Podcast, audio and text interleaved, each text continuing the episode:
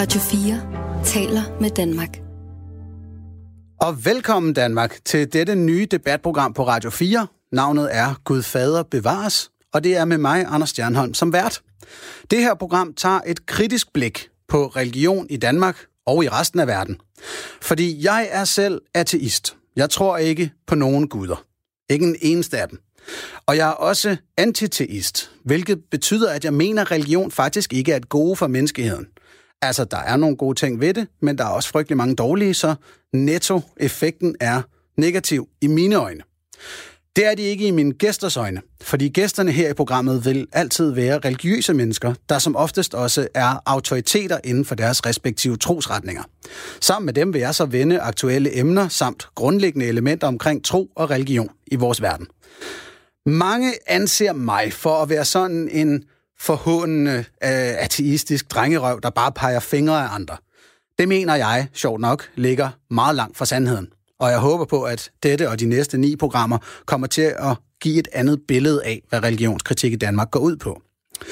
For jeg mener, at religion er et område af vores samfund, der nøjagtigt ligesom alle andre politiske og kulturelle emner skal kunne diskuteres ærligt og uden omsvøb. Brobygning handler ikke kun om at anerkende hinandens ligheder. Brobygning handler også om at udpege de bropiller, der ikke er solide, for ellers vil broen jo ikke holde. Det er grunden til, at jeg med det her program håber at bygge bro gennem kritik af hinandens overbevisninger, idéer og synspunkter. Og det betyder selvfølgelig også, at mine gæster gerne må anfægte mine holdninger. Og vi sender live igen efter at coronaen ellers havde sendt os øh, hjem i hjemmestudier og lignende, så er vi live, hvilket betyder, at I lyttere naturligvis også er inviteret med til den her kærlige udveksling af kritik. Du kan sende en sms til 1424 og skrive R4 mellemrum, og så dit spørgsmål eller din kommentar til dagens emne. Og så er det selvfølgelig, at en kvik lytter tænker, jamen hvad er dagens emne, Anders? Det er ramadanen. Fordi ramadanen er over os i den her tid. Og det er naturligvis ikke alle danskere, der fejrer en muslimsk højtid, men uagtet så fylder den en hel del. Ramadanen er en faste måned for muslimer, hvor de ikke indtager mad og drikke fra solopgang til solnedgang. Og desuden fokuserer man på bøn, refleksion og fællesskab. Alt sammen for at opnå taqwa, en større forståelse af Gud. En nyere del af ramadan-traditionen i Danmark er, at tidligere integrationsminister Inger Støjberg gerne går i medierne med en ny kritik af den her faste måned. Og der er også gerne andre kritikere, der hopper ud og fortæller, at mediedækningen, det politiske fokus eller offentlige bønnemøder er problematisk. Traditioner har det jo med at udvikle sig, og Ramadan Danmark er ingen undtagelse. Men bør vi forholde os ekstra kritisk til muslimske højtider, eller blot acceptere nye traditioner, og er ramadanen virkelig et gode for de mennesker, der gennemlever den? Det er nogle af de spørgsmål, vi skal vende i dag. Og hvad synes du? Send en sms 1424, skriv R4 mellemrum, og så dit spørgsmål eller din kommentar til dagens emne. Mit eget syn på ramadanen har tre led. For det første tror jeg ikke på, at Mohammed var i kontakt med en almægtig Gud, eller at Koranen rummer denne almægtige Guds bogstavelige ønsker til vores liv. Og derfor mener jeg ikke, at fasten er nødvendig for noget menneske. Del 2 handler om, hvorvidt ramadanen så er en fornuftig ting for et voksent menneske. Her er jeg mindre kritisk. En fastetid giver med god sandsynlighed et menneske nogle fine perspektiver omkring fattigdom og lidelse, og en værdsættelse af ens levestandard årets 11 øvrige måneder. Alt det med at komme tættere på Gud er jo så i mine øjne selvindbildning. Det tredje led handler om børnene. Det sker altså i mig at tænke på de mange børn, der faster med rungende maver, træthed og koncentrationsbesvær som følgesven, fordi de oprigtigt tror på, at en guddom forlanger eller ønsker det af dem. Men alle mine holdninger er til konstant forhandling. Og derfor har jeg inviteret en imam med i dette første program af Gud Fader Bevares til at drøfte ramadanen, og så vender vi også muslimers indstilling til kritik af islam og den, den nylige og lidt for tidlige død af Yahya Hassan. Radio 4 taler med Danmark. Og min gæst i dag er Sheikh Mohammed Khani, som er imam i den iranske imam Ali Moské i København. Velkommen, Mohammed. Tak skal du have, og tak for at have mig med. Jeg vil bare lige gerne rette dig her til at skulle starte med. Det er ikke en iransk moské, det er en dansk moské. Øh, så det er måske meget godt at få med. Alright, øh, og den er shia-muslimsk. Øh, du... Det er primært shia-muslimer, så der benytter sig af den, men i og med, at det er en stor moské, så er den åben for alle muslimer. Vi mener ikke, at en moské er forbeholdt en, en bestemt retning. Det er, det er Guds hus, hvor enhver muslim kan komme ind og så tilbede Gud og søge tilnærmelse til Gud. Så, ja. Okay. Øhm, gælder det, hurtigt spørgsmål egentlig, gælder det så også Ahmadiyya-muslimer? Det gør det i hvert fald. De har også lov til at komme. Det kan godt være, at vi har nogle holdninger, og vi er uenige med dem, men hvis de vil bruge lokalerne til at søge tilnærmelse til Gud, så er de, så er de mere end velkommen til at skulle gøre det. Godt. Og lad, lad os også lige tage hurtigt, hvad det er, øh, Shia-islam er for en retning. Hvad, hvad indebærer det? Shia-muslimer, det er, det er en retning inden for islam, hvor man mener, at lederskabet efter profeten Mohammed, det er forbeholdt Gud til at skulle udvælge, hvem der skulle være leder efterfølgende. Og derfor så tror man så på de 12 udvalgte imamer, som kommer efter profeten. Og det er sådan det, som der udgør den helt store forskel imellem Shia og Sunna. Godt, og, og hvor mange er I øh, sådan her i landet et, et, et hurtigt skud i, på, fra hoften? Puh, ja. Det er svært at sige. Øh, jeg har ikke set nogen øh, tal på det. Jeg ved ikke, om der blev gjort tal, der er blevet lavet nogle tal eller lavet nogle undersøgelser omkring det. Men jeg vil mene, øh, hvad, en, måske 20-30.000, hvis ikke mere, hvis ikke mindre. Det, det, det, det er et skud i tonen. Det er helt ok. Det tager vi med. Ja. Radio 4 taler med Danmark. Og i denne første udgave af programmet Gud Fader Bevares taler vi med imam Mohammed Karni, og vi drøfter ramadanen. Øh, og lad os igen, øh, Mohammed, også lige få det basale på plads. Hvorfor faster man under ramadanen? Ja, ja der står i Koranen, at øh, fasen er til for, at vi skal opnå den her gudsbevidsthed, og den er blevet foreskrevet for os, på lige fod med, at den var foreskrevet for de mennesker før os, de generationer før os. Og der menes der så kristne, jøder osv., som også har fasten, men bare ikke på lige fod med ramadan. I islam der er det fra den første ramadan til den 30. ramadan, at det er obligatorisk at skulle faste for at opnå den her gudsbevidsthed. Og der afholder man sig for nogle essentielle ting, som er nødvendigt, øh, som er nødvendige for et menneske at skulle indtage, og hvilket bygger en, en selvkontrol og en, selv, en viljestyrke, så stærk efterfølgende, når det er, at man kommer ud af ramadan, men også vil være i stand til at skulle afholde sig for en hel masse handlinger, som ikke er nødvendige for en. Og her der menes der handlinger, som er dårlige for en, såsom sønder, eller andre handlinger, som er skadelige for en, og opfører sig umoralsk eller amoralsk. Øh, og, det, og det kan man så få en viljestyrke og en, en, en, en, en selvkontrol nok til at skulle gøre, når det er, man kommer ud af ramadan, i og med, at man har afholdt sig for det, som øh, er nødvendigt for en og essentielt for en, for at skulle overleve fra solopgang til solnedgang.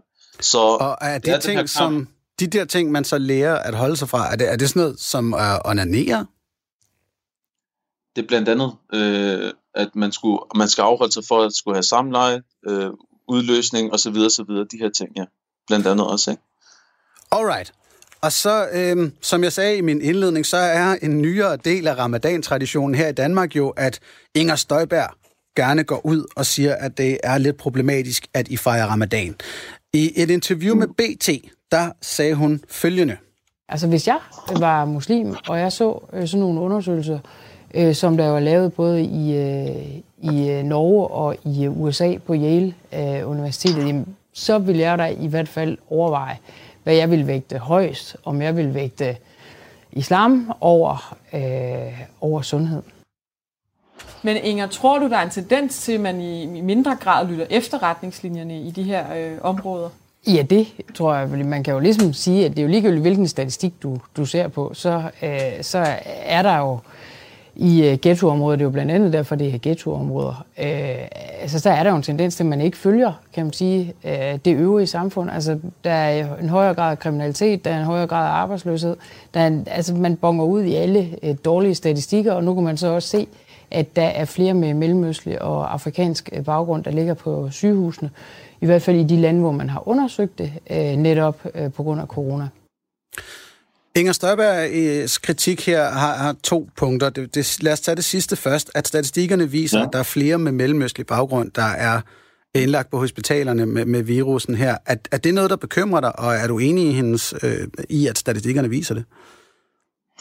Øh, I forhold til, hvad statistikkerne viser, selv hvis vi antager for argumentations skyld, at vi antager, at hun har ret, og der er flere muslimer, der, der måske er øh, blevet smittet, eller folk med afrikansk baggrund, at hun så kommer efterfølgende og ud, udpeger en specifik årsag, og som i ikke er andet end spekulation, og hun har ikke noget rigtigt til at skulle bakke op omkring det her.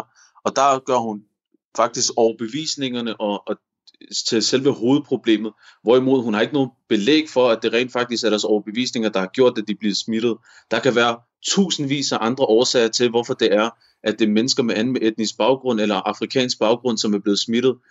Jeg kan nævne et par stykker, og det er, at de ofte tager de jobs, hvor at mennesker er mere udsatte for at skulle blive smittet. Hvorfor? Fordi det, det er ikke lige, lige frem med jobs, hvor du kan sidde hjemme, og der mener jeg hjemmehjælper, der mener jeg sygeplejersker, der mener jeg læger, der mener jeg taxachauffører, der mener jeg buschauffører. Der er en hel masse former for jobs, hvor man er mere udsat for at skulle blive smittet. Så det kunne lige så godt være årsagen, øh, at hun kommer hen, og så peger vores overbevisninger ud som værende det, det største problem, vil jeg mene, er, er et større problem end selve statistikkerne, eller hvis det skulle være sandt. Yes, jeg anerkender fuldstændig, at der er en socioøkonomisk dimension i det her, øh, som er blevet overset. Men et par af præmisserne for kritikken er øh, for eksempel, at det her manglende væskeindtag kan øge smitterisikoen. Det er en immunolog fra Universitetet i Oslo i Norge, Anna Spurgland, mm. som påpeger, at væskemangel kan øge risikoen for virussmitte. Bekymrer det dig? Ja, men nu er det sådan, at der er to ting øh, til det her. Det første, det er, at der er ikke noget videnskabelig evidens for, at der er en direkte forbindelse mellem fasen og det at skulle man, man er, øh, der er større sandsynlighed for, at man rent faktisk bliver smittet. Nej, det er der, der, nej, ikke. der er en forbindelse siger, mellem man... manglende væskeindtag og risiko for ja, og den, Jamen, det er jo ikke sådan, at vi... Prøv at se, Anders. Det er jo ikke sådan, at vi ikke indtager væske, når, når solen går ned. Det gør vi jo. Altså, fra solen går ned til solen går op, der indtager vi jo væske. Ja, så det kan godt være, at vi ikke tager væske i løbet af dagen. Det kan godt være, at vi ikke tager væske i løbet af dagen, men vi drikker jo væske. Det er jo ikke sådan, at vi går en hel måned uden at drikke vand, vel? Og med det sagt, så er der læger, der har sagt din imod, der undersøgelser, der viser det stik modsat af, hvad hun rent faktisk har sagt. Så er derfor, der... hvis du spørger mig, hvad siger du? Ja, er der undersøgelser, der viser det stik modsatte? Altså, at det ja, er der, gavnligt? der viser, at der ikke er de, ikke der, der viser, der ikke er de, der, nej, der viser, at der ikke er de store ændringer ved, at man rent faktisk faster. Med andre ord, dit immunforsvar og dit immunsystem, det ændrer sig ikke drastisk, når det er, at du rent faktisk faster. Der er både fordele og ulemper, men det er noget, som man godt kan, kan, kan løse, fordi hvis det er, at man rent faktisk kan bevise, at der er for en person, fordi man skal huske på, hvem er det, der fasen er obligatorisk for? Det er mennesker, der er sunde og raske. Så hvis det er, at man forvejen har nogle problemer, så er det klart, så skal man afholde sig. Så det er jo ikke sådan, at øh, det er helt firkantet, og vi siger til alle, også mennesker, der rent faktisk er i risikogrupperne, at de, de bare skal faste. Det er, det er ikke på den måde. Hvis man er syg, så har man en undskyldning, og så skal man ikke faste faktisk. Så det er forbudt for en at faste i nogle tilfælde. Ikke? Hvad, hvad så man... derfor så, hvad, hvad, hvis, hvad, man, hvad hvis man er rask, men er i risikogruppen? Hvad er hvis man er rask så? og i risikogruppen, ja, altså hvad, hvad er det, der gør, rask, man er i risikogruppen? For eksempel har, hvis det er al... Ja, det er, hvis man har astma, eller nedsat immunforsvar, eller lignende øh, lungesygdomme, så er man i, i en udsat risikogruppe, eller hvis man er øh, meget gammel. Det, er der så en undtagelse det, fra fasten? Ja, Ja, det er der. Altså, det, det jo bliver betegnet som, det vil gå ind under kategorien, altså du siger, de raske, men en lungesygdom, i min verden, der giver det ikke mening, at man har lungesygdom og så rask. Altså, jeg, jeg ved ikke, hvordan de to ting kan forenes, men før med det, fred med det. Altså, jeg vil sige, men, jeg, jeg har en mild astma-diagnose. Jeg regner mig stadigvæk som, som rask, når den ikke lige rammer. Nej, men når der så er en stor sandsynlighed for, og man kan bevise, at der er en stor sandsynlighed for, at man udsætter sig selv for en far, så går det heller ikke hen og bliver obligatorisk for en at skulle faste længere. Okay, og hvad, så, så mit spørgsmål vil, vil det her være alder. Øhm, hvis man er en ældre muslim lige nu, og vi har covid-virusen farende rundt i verden, er det så en plausibel grund til at droppe sin faste? Altså hvis de, i, nu når vi snakker omkring de ældre, så i tilfælde af, at de, de, fasen enten bliver svær for dem, eller de vurderer, at der er en sandsynlighed for, at de rent faktisk bliver smittet, så ja. Men nu har en læge, hvis du, der er en gruppe på Facebook, hvor de stiller spørgsmål, hvor det er læger, der svarer, og der konkluderede hun, at der, de undersøgelser, vi rent faktisk har, lige ud over den her for Norge, hvor hun har udtalt sig i forhold til væske, så ændrer det sig ikke særlig drastisk. Det vil sige, at fordi du faster, så skaber det ikke en stor ændring. Altså, du er lige så stor i, i, i en risiko og en fare for at skulle blive smittet, som når du ikke faster. Det er ikke de helt store ændringer, der rent faktisk er.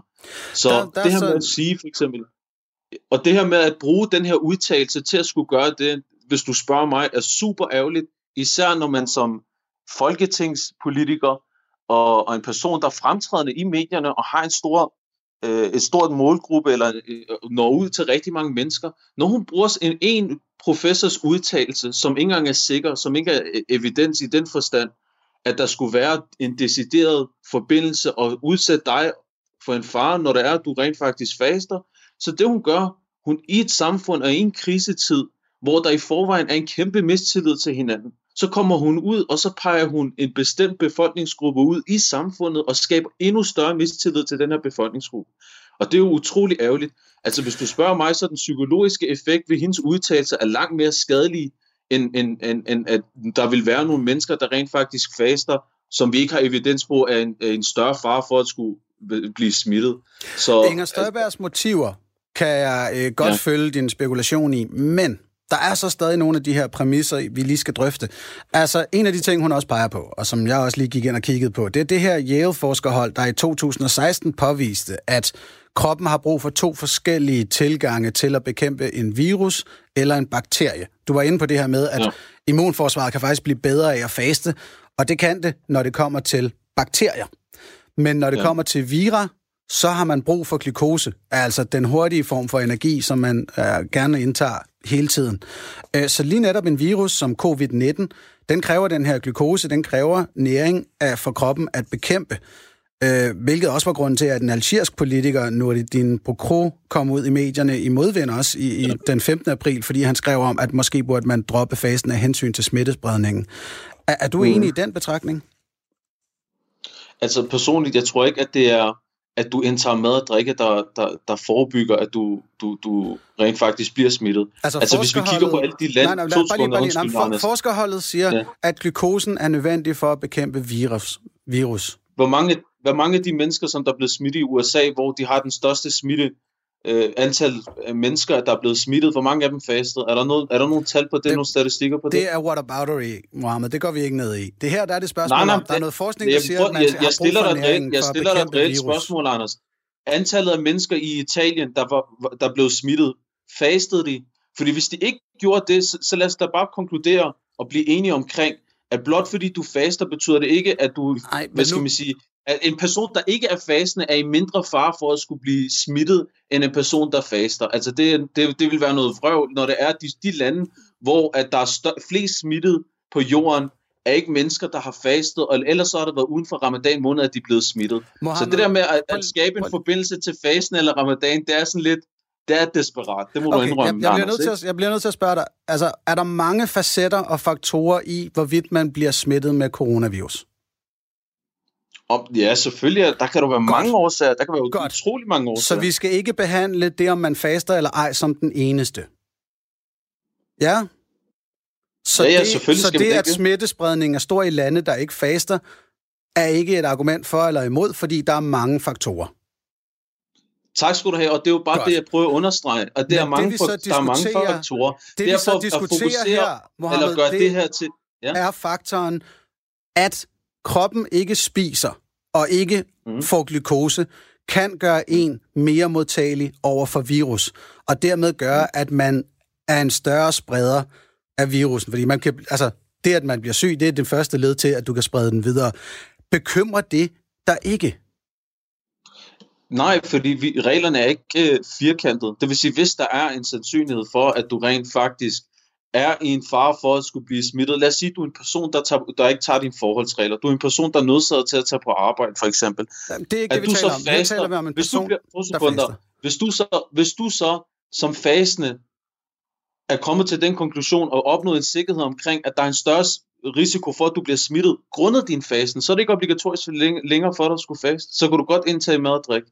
Okay, det vil sige, okay, det kan jeg godt lide det her. Så det vil sige, hvis den her forskning fra, fra 16 bliver repliceret, at forsøget bliver gentaget, og det viser det samme, at vi har brug for glukosen til at bekæmpe virus, så i fremtiden, hvis der kommer nye virer af den her art, og de rammer i løbet af ramadanmåneden, så vil der jo være et videnskabeligt belæg, og dermed også en islamisk god begrundelse for at droppe sin faste. Er, er det rigtigt forstået? Ja, fordi fasen er jo ikke til, og det er også det, der bliver nævnt i Koran. Det er ikke for at skulle, øh, øh, hvad skal man sige, udsætte mennesker for sværheder eller, eller, eller, eller hårdskaber, som de ikke kan klare. Altså, det er jo ikke sådan, at, at vi, vi, vi, vi bare siger, at fasen uden betingelser eller fuldstændig betingelsesløst er obligatorisk for mennesket. Det er jo ikke sådan, det er jo. I samme øjeblik, hvor, du, hvor der er en sandsynlighed for, at man er en risiko for at blive smittet, grundet ens fasen, og det er vigtigt at understrege det her, grundet ens fasen, det skal ikke være grundet, at man ikke tager sine forholdsregler, eller man ikke lytter til Sundhedsstyrelsen osv. Det skal være grundet ens fasen. Hvis der er en sandsynlighed for, at man bliver smittet grundet ens fasen, jamen så er det ikke obligatorisk længere. Godt, så fik vi det på plads. Tak. Radio 4 taler med Danmark. Og så skal I have tusind tak for, for jeres sms'er. En af dem lyder, hvad tror en ateist på? Og der er jeg nødt til simpelthen at henvise til næste torsdag, hvor vi dykker ned i ateismen og religionskritikken sammen med Folkekirkens Lars Sandbæk. Her i dag, der taler vi om ramadanen, øh, og lidt senere om islamkritik, og vores gæst er Mohammed Kani, imam i Imam Ali Moskeen, men lige nu med os øh, fra Iran. Og Mohammed, vi er stadig i gang med at drøfte ramadanen. Øhm, for mit eget vedkommende, så nævnte jeg i indledningen, ja. at jeg har det svært ved, at børn øh, skal faste på den her måde, øh, og ligefrem mm. ikke indtage væske i løbet af dagen. Hvor tidligt bør børn ifølge dig starte på at faste? Når det kommer i pubertetsalder. Alright. Øhm, Søndervangsskolen i Aarhus indførte tilbage i 2010 en praksis omkring ramadanfastende elever. De sendte simpelthen et brev til forældrene, hvor i skolen forbeholdt sig retten til at give børn mad, hvis de var uoplagte. Øh, mm. Øh, og vi tog en snak med skoleleder Rani Hørlyk om, hvordan den ordning så kører i dag.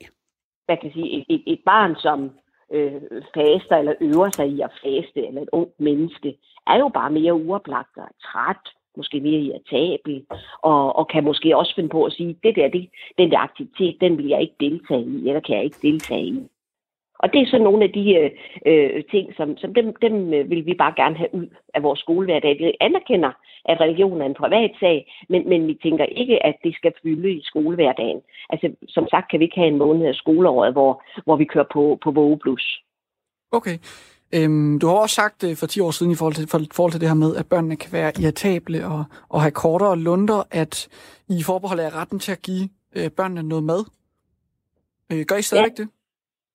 Ja. Altså, hvis vi skulle opleve, altså som sagt har vi ikke oplevet det nu, fordi man kan sige, at det er de små børn, øh, som er inde nu her i forbindelse med genåbningen. Men skulle vi opleve det, Ja, det kan jeg tro. Altså, det, vi kan ikke have, have, have børn gående rundt, som er kede af det og trætte og sultne. Og hvis det viser sig, at børnene er kommet for sent i seng, fordi der jo også nogle gange er tradition for, for de her ramadan-middage, så er det selvfølgelig noget, øh, vi tager hånd om øh, og går i dialog med forældrene om, ligesom vi vil gøre med alle mulige andre ting, vi er bekymret for. Og hvordan reagerer de forældre så på det? Altså, mit indtryk er, at den her meget klare melding fra skolens side, helt fra start, altså forud for ramadan, den er også med til at lægge noget tryghed ned over det hele. Man ved også, at skolebestyrelsen har været med til at beslutte de her ting, og jeg tror egentlig et eller andet sted, det også for familierne imellem er, er, er med til ligesom så kan man sige, at det er jo også skolen, der siger det der, eller øh, Rani, der har bestemt det, eller sådan.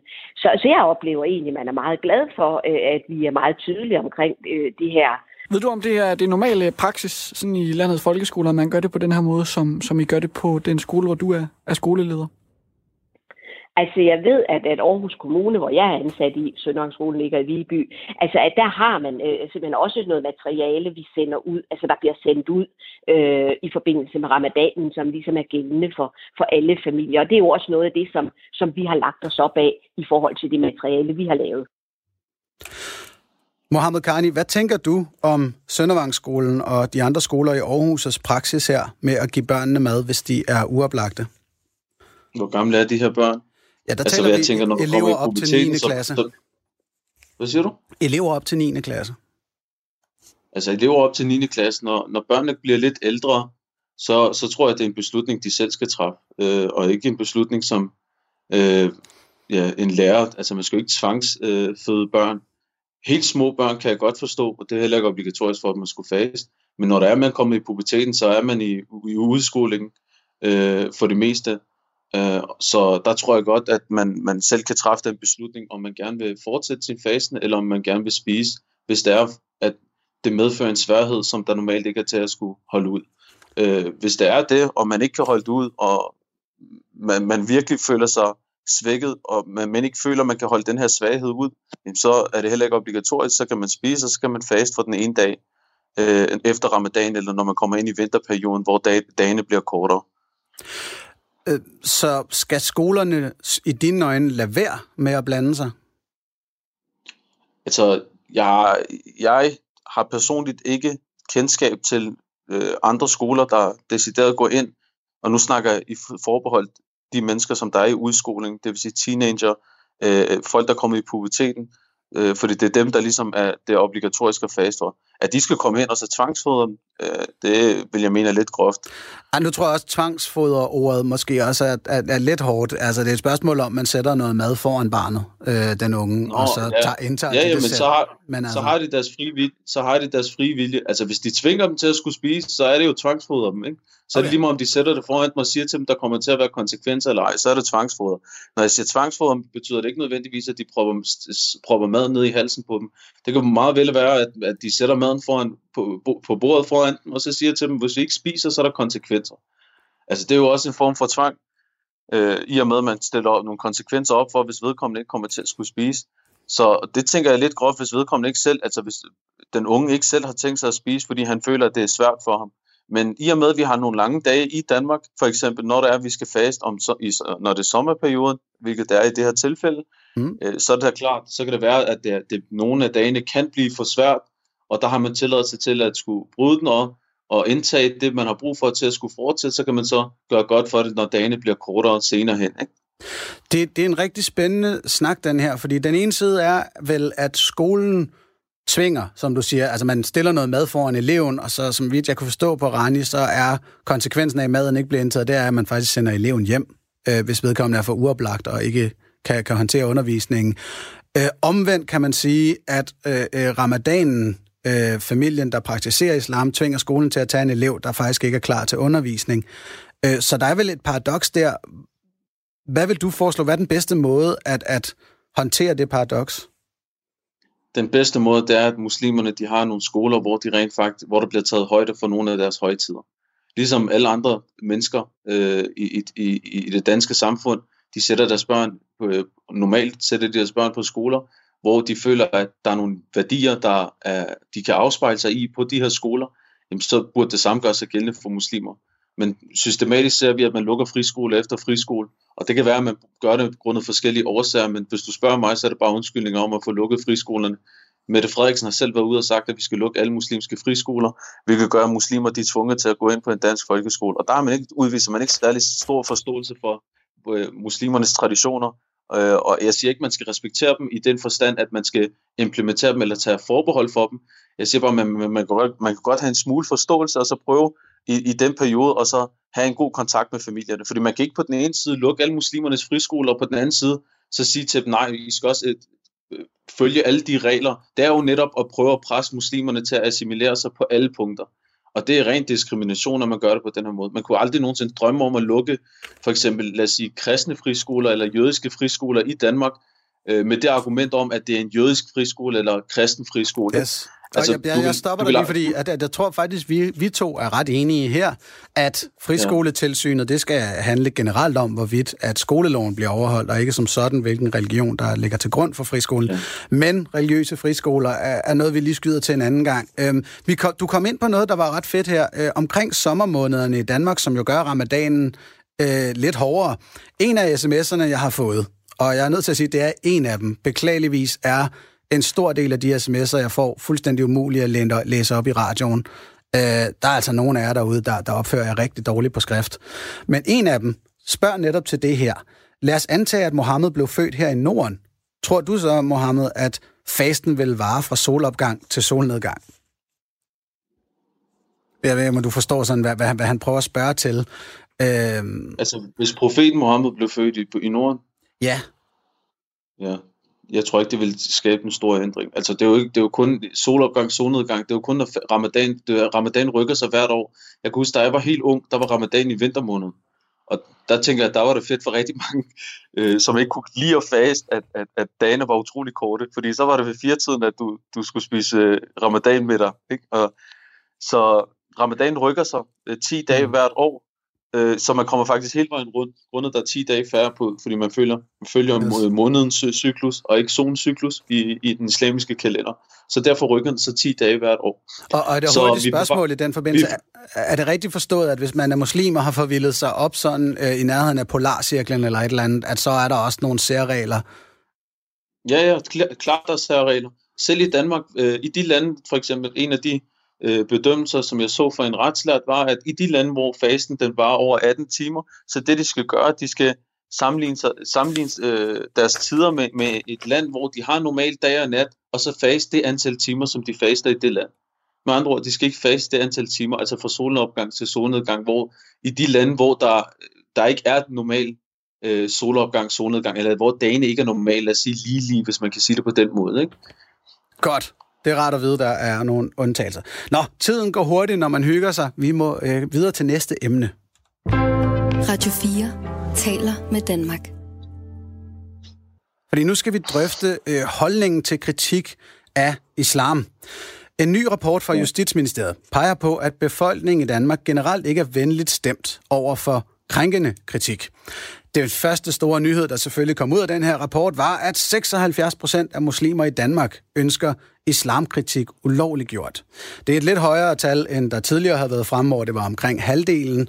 Øhm, og der tænker jeg, Mohammed, hvad, hvad mener du egentlig i det her spørgsmål? Er der nogen kritik af islam mm. eller religion, der bør gøres ulovlig? Ja, der er tre ting, jeg gerne vil nævne her, lige specifikt i forhold til den her rapport, som jeg tænker er, er vigtigt at skulle understrege, bare for så lytterne også er med. Det ene det er, at hvis man kigger på befolkningen som helhed, så er der 65 procent af befolkningen, der mener, at, at det burde være forbudt at argumentere for indførelsen af sharia-lov. 18 procent mener, at det burde være forbudt at kritisere islam. Så hvis man kigger på de to tal og sammenligner dem med hinanden, så kan man se, at det ene vægter meget højere end det andet, og hvilket er, at man ikke skal argumentere for. Så det er bare i forhold til det her med ytringsfrihed. Hvis det er det, man bekymrer sig for, jamen så øh, er det meget godt at få de tal med. Den anden, det, andet, øh, det andet punkt, som jeg gerne vil nævne, det var i forhold til, hvor mange muslimer, der rent faktisk også var iblandt dem, som der sagde, at det skulle være ulovligt at argumentere for, at sharia skal indføres i Danmark. Og det var 59 procent. Øh, så måske er deres motiv øh, ikke, at, hvad skal man sige, at de ikke kan lide at, hvad skal man sige, at høre på kritik, eller at der ikke skal være plads til, at man snakker islam for eksempel, eller kritisk, forholder sig kritisk til islam, men at bare skulle undgå konflikt, fordi de siger det samme om at skulle argumentere for at indføre sharia, hvilket er meget spændende faktisk, at en muslim skulle mene, at man skal forbyde det, og det skulle være ulovligt at skulle argumentere for, at sharia skulle indføres. Og det, det tredje punkt, som jeg også gerne vil nævne, det er, at man skal huske på, at den her undersøgelse, den er blevet lavet i en tid, hvor selve ordet islamkritik og islamkritiker er blevet brugt som påskud for at skulle retfærdiggøre handlinger og udtalelser fra personer, som bevidst har været ude og kaldt til en udryddelse af muslimer, har hånet muslimer, kaldt dem alverdens grimme ting, svinet dem til hver eneste dag i smedekampagner, og endda har været efterfølgende har været tæt på at blive valgt ind i, i Folketinget, og nu får partistøtte af staten, får flere millioner kroner i partistøtte af staten for at gå rundt i Danmark og chikanere mennesker på åben gade og kalde dem alverdens ting. Godt, og, det, er, ja, det er tre gode så, punkter. Det er tre gode punkter. Lad os starte, lad os starte tre, med det tredje de tre, punkt. De her tre gode punkter, tænker jeg, er rigtig, rigtig vigtige at få med nu, yes. når det er, vi snakker omkring kritik. Ikke? Og så lad mig prøve at se. Lad os starte med det tredje punkt, og lad os bare kalde en spade for Rasmus Paludan. Uh, det, det, det er det, det, det handler om her. Uh, så du tænker, at noget af det, der farver den her undersøgelse, det er, at den islamkritik, der har fyldt mest det sidste års tid i Danmark, det er en temmelig ukvalificeret størrelse af slagsen, ikke? Øh, Helt sikkert. Der, der, der har været udtalelser på uoplyst grundlag, og det er ikke kun for Rasmus Paludan. Pol- folketingspolitikere og politi- folk, der har haft ministerposter, såsom Inger Støjberg også for den sags skyld. Hmm. Ikke? Når de men, kommer men, ud, men, men lad os bare lige, det er fordi, ja. vi, vi skal nå det hele igennem. Jeg tror, du har fuldstændig ja, ret i den faktor, at kvaliteten af kritikken er med til at farve, om folk øh, vil godtage, at den skal være i det åbne rum. Øhm, og ja. det er så der, hvor jeg er, er ytringsfrihedsfundamentalist, plejer jeg at kalde det. Øh, ytringsfrihed, det skal også gælde idioterne, øh, ellers så er den ikke fri. Øh, og der ved jeg ikke, hvad, hvad tænker du om det? Er der noget, der bør være juridisk ulovligt at sige? Jamen, prøv at se, ytringsfrihed det er til for, at man værner om en persons interesser. En persons interesse til at ytre sig. Hvorfor? Fordi han skal have lov til at ytre sig i forhold til sine interesser. Så derfor så, så synes jeg, at man burde kigge på, hvad, hvad er det for nogle interesser, den her person har. Når en person stiller sig op for åben skærm og siger, ja, min interesse det er, at muslimer de skal udryddes, eller ja, nej, det kommer men, til at ende i, en, to, to sekunder, det kommer mm. til at ende i en borgerkrig, og deres blod kommer til at flyde i kloakkerne, så synes jeg ikke, at det er interesser, man skal varetage, eller så tænke, ja, men fint, ytringsfrihed, hvis der man ønsker, at andre mennesker skal respektere den, for det er jo ligesom det, vi diskuterer i forhold til, vi, vi er bekymrede, fordi der er 76% muslimer, der mener, at islamkritik, hvad end det nu indebærer, det burde forbydes. Så hvis, hvis det er vores bekymring, så burde vi se på, okay, hvordan har vi rent faktisk gjort brug af den her ytringsfrihed? Hvordan har vi gjort brug af islamkritik og begreberne øh, islamkritikere for eksempel? Hvem er det, vi kalder det? En hver person, der stiller sig op og tager et skud imod muslimer og siger, at muslimer voldtager deres døtre eller deres niæser, og jeg ved ikke, alt muligt andet pjat, jamen de bliver betegnet som værende islamkritikere. Så Men... tror jeg, at der er en lille forventning af, at muslimerne ikke har det, det bedste syn på lige netop det, det begreb, og hvordan det bliver brugt. Ikke? Men Mohammed, er du lige nu ikke i gang med præcis at anskue ytringsfriheden ud fra Rasmus Paludan, i stedet for at vi anskuer den ud fra vores allesammens ret til at ytre os? Er det ikke det sidste, vi bør gøre, når vi diskuterer ytringsfrihed, og så prøve det bedste, vi kan, at ignorere, at Rasmus Paludan eksisterer? Ja. Altså som udgangspunkt, så synes jeg, der skal være plads til savlig, savlig debat. Altså selv hvis der er, man ønsker at være uenig i noget, så synes jeg, det, det er helt fint. Altså det er jo ikke fordi, man, man skal forbyde enhver form for uenighed. Det er ikke det, jeg sidder og siger. Jeg siger bare, at det, det må meget gerne være savlig, især når det er, man, at det er imod og det er det, der, der gør det en smule mere følsomt, end hvis det er, man bare, lad os sige, hvis man kommer med en masse kritik for eksempel til, til den generelle befolkning. Men når det er rettet imod en minoritet, som i forvejen skal høre for en hel masse vrøvl fra folketingspolitikere, yes, yes, yes, fra medier, men, men, vil det sige, og påduttes en vil, hel masse holdninger. Vil du ulovliggøre usaglig debat? Personligt, jeg er ikke jurist, så jeg, jeg har svært ved at, at sætte grænsen. Jeg, jeg skal ikke gøre mig klog på, hvor grænsen skal gå. Men en ting er stensikkert. Jeg vil ulovligt gøre hån, hån og tilsvininger. Det er stensikkert. Så hån og tilsvininger burde ikke plads for eksempel vil du gerne have tilbage? Stensikkert. Okay. Øhm, til det, det, der er mit problem jo, at det der med at sætte grænsen, som du siger, det er hammer svært. Så ja. det er der, hvor at jeg tænker, at min fundamentalisme, det er en anden løsning, der simpelthen bare hedder, jamen ytringsfrihed, det gælder desværre også idioter. Øhm, hvad er ja. problemet ved at lade, ja lad os bare kalde dem det, idioter tale? Problemet er, at man, man faktisk har en, en meget dobbeltmoralsk tilgang til det, især her i Danmark.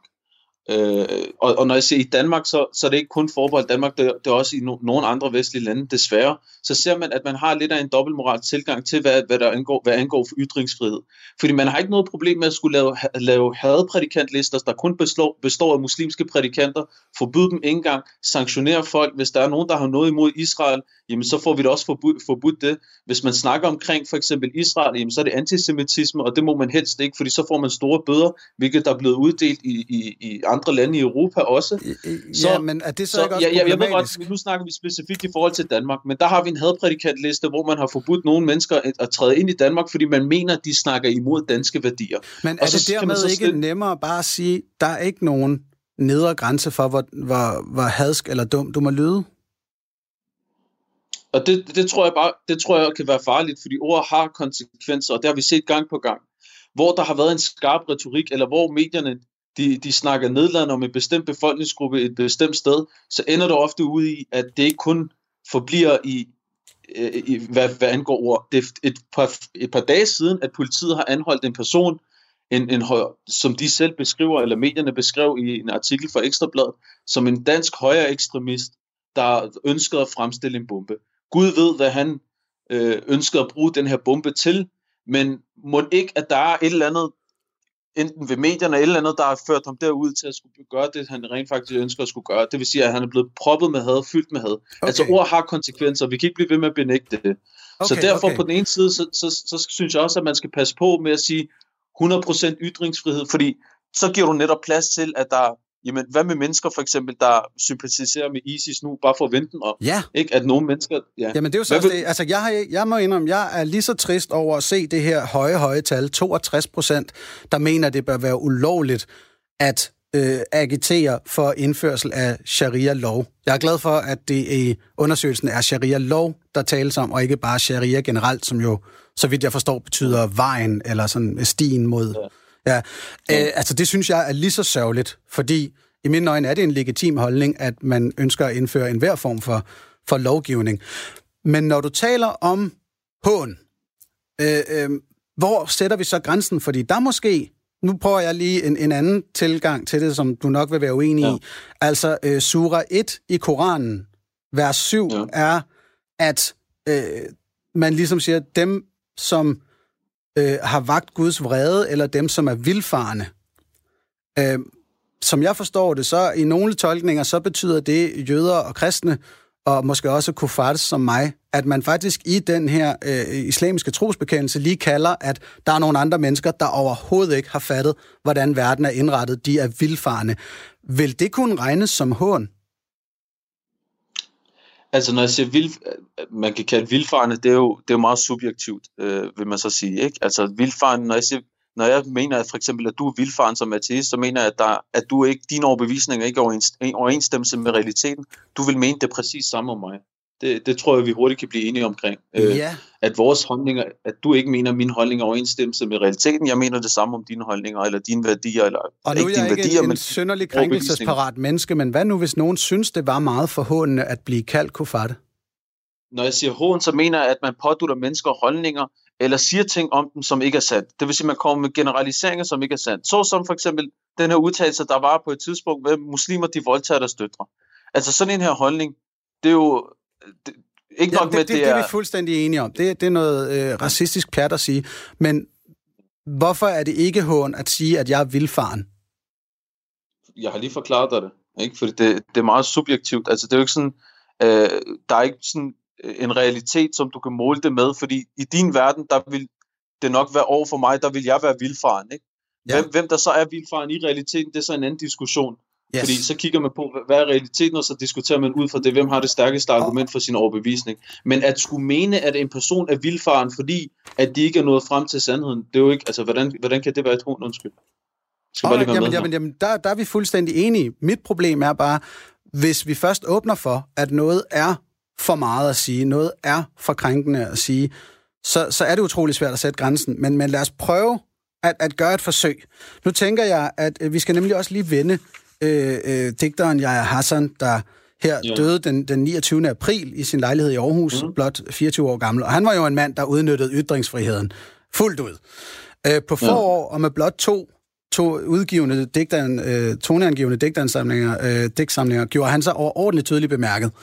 Øh, og en af de digte, der han ligesom sprang i, i offentlighedens søgelys med, det har vi øh, den sidste del af her. Og så lad os lige prøve at diskutere om, hvorvidt han håner her, eller om der er nogle problemer i hans udtalelser. Og dig, du bliver en æsel, en ægte vaskeæsel. Dig, du bliver hiphop og kriminel og muslim. Dig, du taler en gebrokken dansk og en gebrokken arabisk. Med den ene hånd, du hilser din Gud, med den anden, du forsømmer ham. Dig, du er muslim. Din syn er sort som kabasten, men dig, du er dårlig til beduin-doktrin. Dig, du havde en social arv, nu du har to i den her land, hvor øl er billigere end vand. Mig, jeg klør min venstre balle med højre hånd og pisser nærmest i bukserne af nydelse. Mig, jeg pisser på Allah og på hans sendebud og på hans alle mulige udulige disciple. Småkage. hvad, hvad, Mohammed, hvad tænker du her i den her øh, i det her digt? Overskrider jeg der nogle regler i dine øjne for hån? Altså, det er ikke det, jeg vil støtte op omkring, og jeg vil aldrig nogensinde forsvare hans øh, hvad skal man sige, rettighed til, øh, i og med, at jeg tror på, at det, han siger, det, det er øh, for mit vedkommende, der er det et hånd imod mine overbevisninger, men skal det forbydes i et samfund, hvor for eksempel nu er vi en minoritet i, i det danske samfund. Skal, nej, skal det hvor, forbydes i et samfund, hvor, øh, som du får lov til at designe? For eksempel, altså i dit ønskesamfund, vil det så være forbudt at sige? Hvis flertallet af muslimer og, og der, de ønsker, at deres værdier bliver, hvad skal man sige, at deres interesser og værdier bliver beskyttet i det her samfund, så ja, selvfølgelig.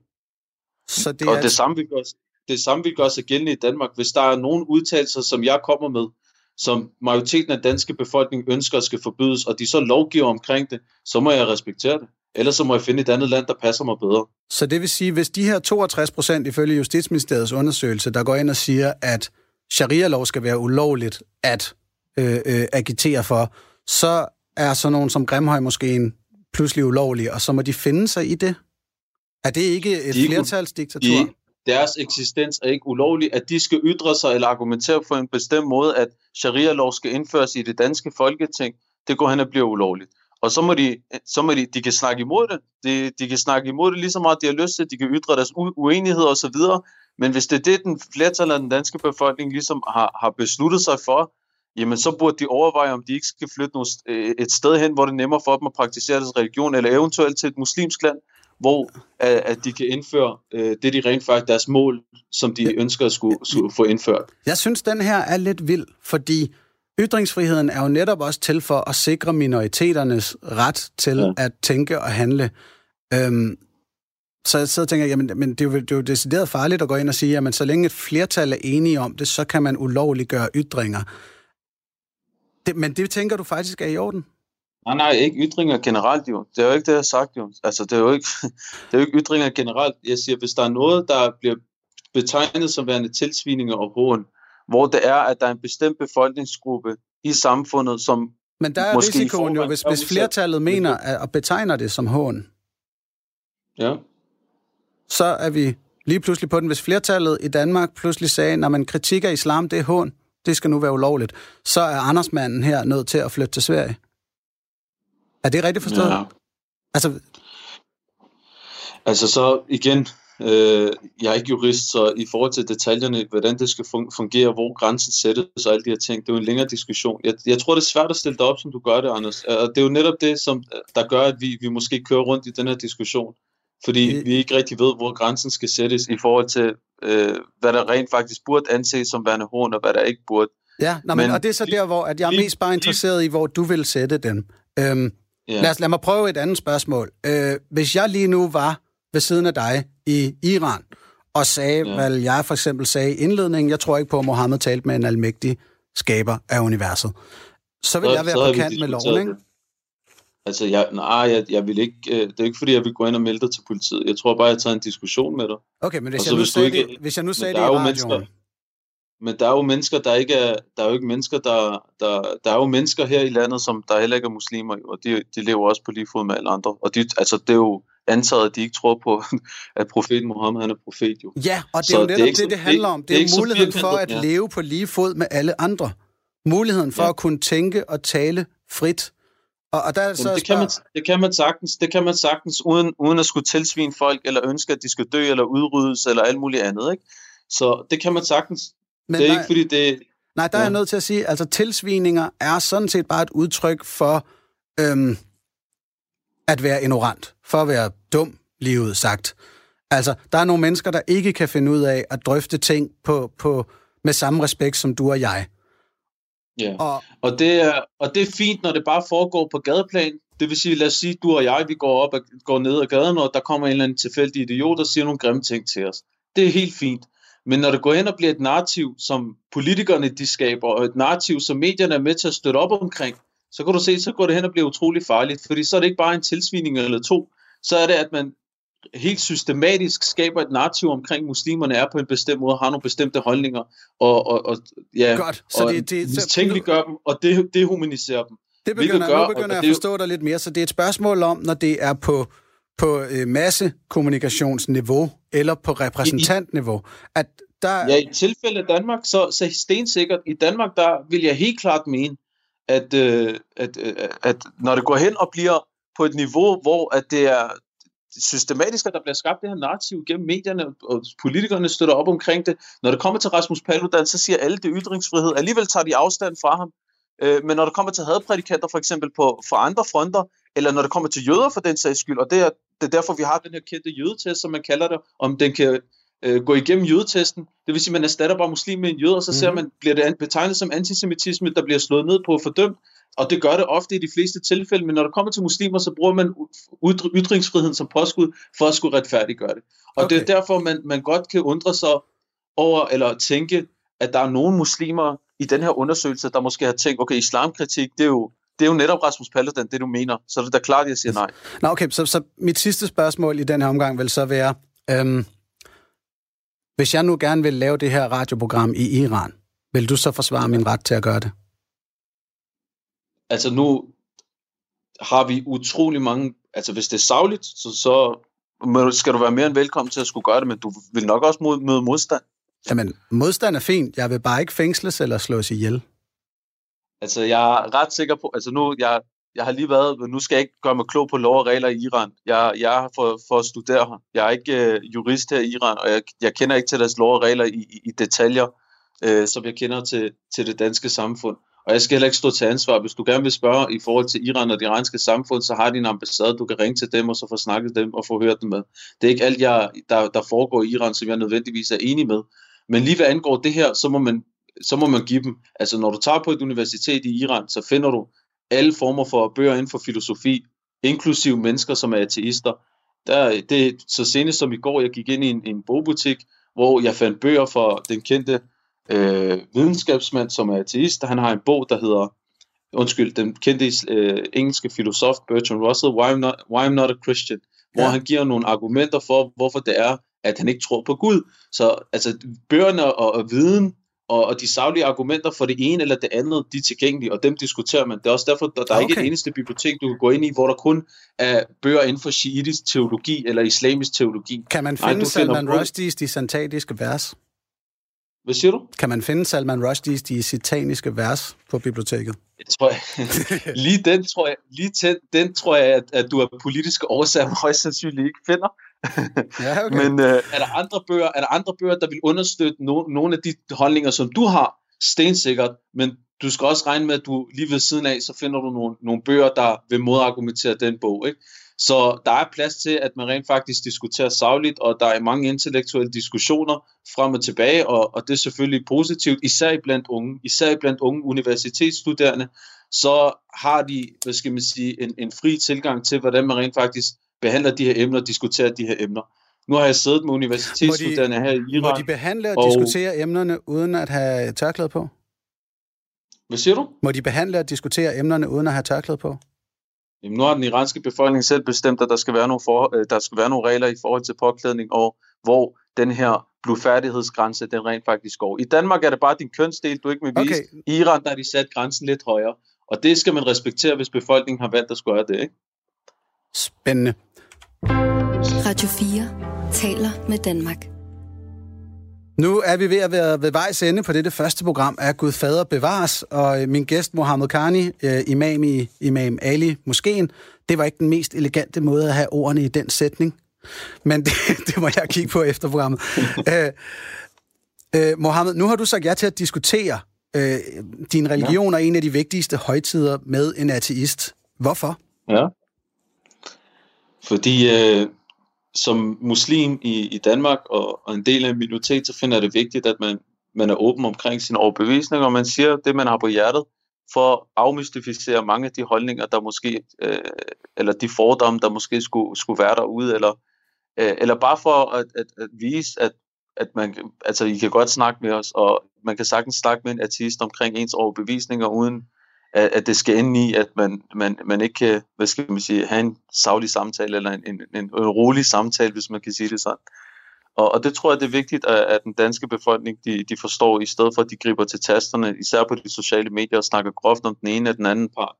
Så i stedet så have en savlig debat, mødes, hvis det er, du kender en muslim, så mødes med dem, snak med dem, se på, om de ikke bare er mennesker ligesom dig selv. Og her, her vil om, faktisk være et spørgsmål om, i den forbindelse, nu hvor I har den her nye, øh, flotte moské, Øh, kunne ja. det være sådan noget med, at man skulle kigge forbi og have en debat i den en dag? Mere end velkommen.